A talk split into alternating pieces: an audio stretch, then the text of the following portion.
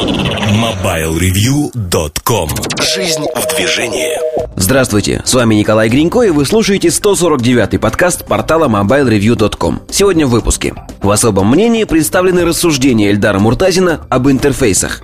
В штучках Сергей Кузьмин говорит о ремонте ноутбуков. Обзор новинок посвящен телефону Puma. А в кухне сайта речь идет о подкастах. Кроме того, вас ожидает мобильный чарт. MobileReview.com Особое мнение О интерфейсах мысли у меня родились совершенно разные. И все после посещения Барселоны, потому что то, что показывали в Барселоне, так или иначе было а, связано с интерфейсами. Давайте вспомним ситуацию три года назад, когда появился Apple iPhone. Безусловной заслугой этого аппарата стало то, что впервые компании, знаете, свежая кровь появилась. Технически слабый аппарат, но в плане интерфейса он был крайне силен и остается силен, наверное, в какой-то мере. То есть интерфейс это то, на что обратили внимание и за что многие покупали, хвалили, любили этот аппарат. А у других компаний все было по старинке. Знаете, вот телефоны, телефоны, телефоны. И сегодня существуют две тенденции разнонаправленных. На мой взгляд, они обе, ну, вот как бы симбиоз должен родиться. Одна тенденция звучит так. Всю жизнь мы выпускали телефоны, и мы будем выпускать телефоны. Поэтому отойдите от нас, э, не хотим мы ваших компьютерных интерфейсов. А другие компании э, говорят наоборот. Мы всю жизнь выпускали компьютеры, мы умеем и понимаем, что такое интерфейс для компьютера, поэтому телефоны должны стать такими. Или там выпускали софт для компьютеров. Э, вот в этом плане меня очень поразило, наверное, неприятно поразила в очередной раз презентация Windows Phone 7. Не потому, что Microsoft ее проводил, не потому, что Первое устройство появится в конце года, то есть в период рождественских праздников. И сегодня нам показывали фактически, ну как это назвать, скетчи, скетчи, флеш-заставки того, что будет прототип операционной системы. Он похож на Zune, но а, то, чего не показали, не показали в очередной раз а, простую штуку, а именно, а как работает набор номера, телефонная книга, вот эти все вещи – то есть это осталось за кадром. Это еще раз доказывает простую штуку, что есть разнонаправленные движения в области интерфейсов. Вот одно из этих движений сделать как в компьютерах.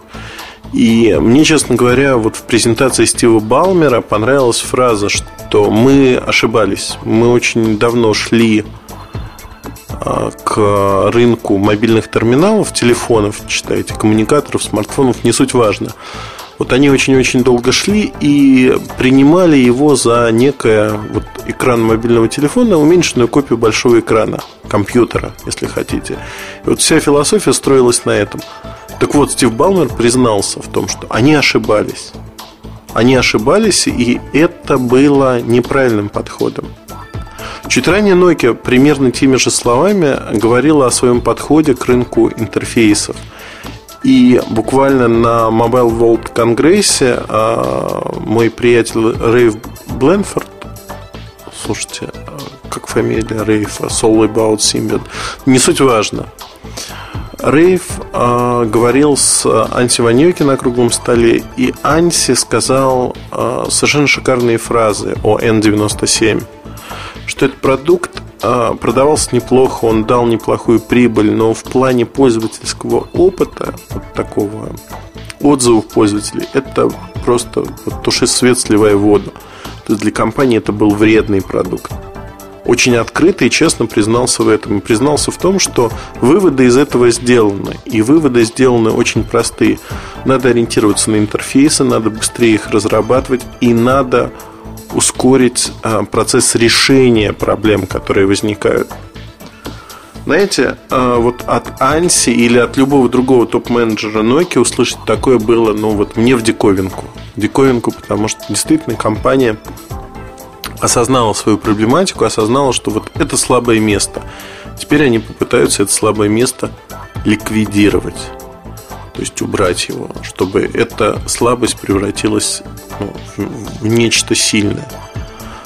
Знаете, мне кажется, это очень большой плюс. И вот такие признания, они не наигранные. То есть, что Анси Ваньоки, что Стив Балмер, они не делали упор на этом. это не игра на публику, когда вот мы каемся, простите наши прошлые прегрешения, сейчас мы исправимся, все будет хорошо. Эти фразы, они прозвучали мимоходом, на них не делался акцент особый. Для тех, кому надо, все все поняли о том, что вот признали свои ошибки. Насколько признали, насколько новая парадигма и у той, и у другой компании будет правильной, покажет время. Но то, что все ориентируются на интерфейсы, это однозначно так. Давайте посмотрим, что происходит. Samsung ориентируется на интерфейс BAD. TouchWiz 3D, это TouchWiz 3 по сути. Третья версия TouchWiz который заимствовал очень много вещей в Android и в других операционных системах. Это Notification Bar в верхней части экрана, где все нотификации о событиях можно быстро отключить, включить а, Wi-Fi, GPS, Bluetooth, сменить профиль, ну, отключить звук точнее. Это а, возможность работы с помощью жестов, которая пришла, в общем-то, сегодня на все операционные системы. А Symbian 3, например, ну, третьем квартале получит ровно те же самые возможности. То есть, так или иначе, все операционные системы, все интерфейсы, точнее, если будем говорить так, принадлежащие той или иной компании, они начинают мимикрировать и брать самое лучшее из разных областей. Это управление жестами, например. Это возможность зумирования одним пальцем, который внедрил Samsung, который будет появляться в разных операционных системах если компании смогут обходить патенты.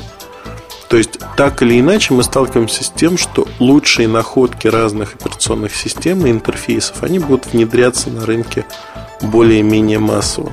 При этом интерфейсы, они остаются уникальными. То есть, нельзя сказать, что Samsung BADA или, точнее, TouchWiz 3D имеет интерфейс, схожий с Android. Нет. Там вот из заимствований несколько вещей. Все остальное построено по-другому. Хотя логика, она примерно понятна. И логика, она удобна для того, чтобы сменить, в общем-то, один аппарат на другой. Там Android на BAT. Тут не будет совершенно разной логики. Логика примерно, она совпадает у всех производителей. Это хорошо. То есть фактически мы сталкиваемся с тем, что интерфейсы идут, они примерно в одном направлении. И вот если брать срез того, куда идут эти интерфейсы, я не хочу говорить о голосовом управлении. Это, ну вот Nexus One, например, и последующие Android-аппараты. Это немножко отдельная тема. Я хочу поговорить о классическом понимании интерфейса. Именно об интерфейсе как таковом. То, что мы видим, с чем мы взаимодействуем в телефоне, на что мы нажимаем. Android развивается маленькими-маленькими шажками. Не всегда направление развития Android оно правильное. Например, отказ от кнопок посыла вызова и отбоя механических, на мой взгляд, это очень большой минус для телефона. Для компьютера это не минус, потому что основная функция совершенно другая. Для плеера это не минус, функция другая. Для планшета это опять-таки не минус, функция в нем другая. А вот для телефона это скорее минус. Если говорить о других э, вещах, которые мы видим в интерфейсах, красочность темы оформления, то есть вот э, то, что было изначально в телефонах той же Nokia, постепенно появляется на телефонах всех производителей. Они понимают и осознают, что это нужно. Нужно дать возможность э, самовыразиться человеку, выразить, э, там, разукрасить свой телефон, если хотите представить рабочие столы разные. То есть сегодня концепция интерфейса для, вот если взять обобщенно, что делают производители? Телефон, мобильный экран получает понятие рабочего стола, на который можно складывать различные иконки. Сегодня это двухмерные иконки, через некоторое время, возможно, появятся трехмерные интерфейсы с трехмерными иконками физически. В представлении комнаты, рабочего пространства, стола с ящиками выдвигающимися, например. Но а, так или иначе были интерфейсы с трехмерным кубом у LG Arena, у Samsung. И те, и другие интерфейсы, они, в общем-то, такие забавные, не более того. Сама идея рабочего пространства, рабочего стола, она никуда не денется. То есть фактически каждый производитель, будь то Android, будь то BADA, будь то Windows Mobile, дает некую возможность вынести ярлыки на приложение, контакты, все что угодно на рабочее пространство, организовать его тем образом, который вам нужен. То же самое в главном меню. А, в отличие от предыдущих моделей, оно сортируется, вы можете разные представления сделал для себя в зависимости от того, сенсорный у вас телефон или не сенсорный. То есть кастомизация интерфейса, она максимальна.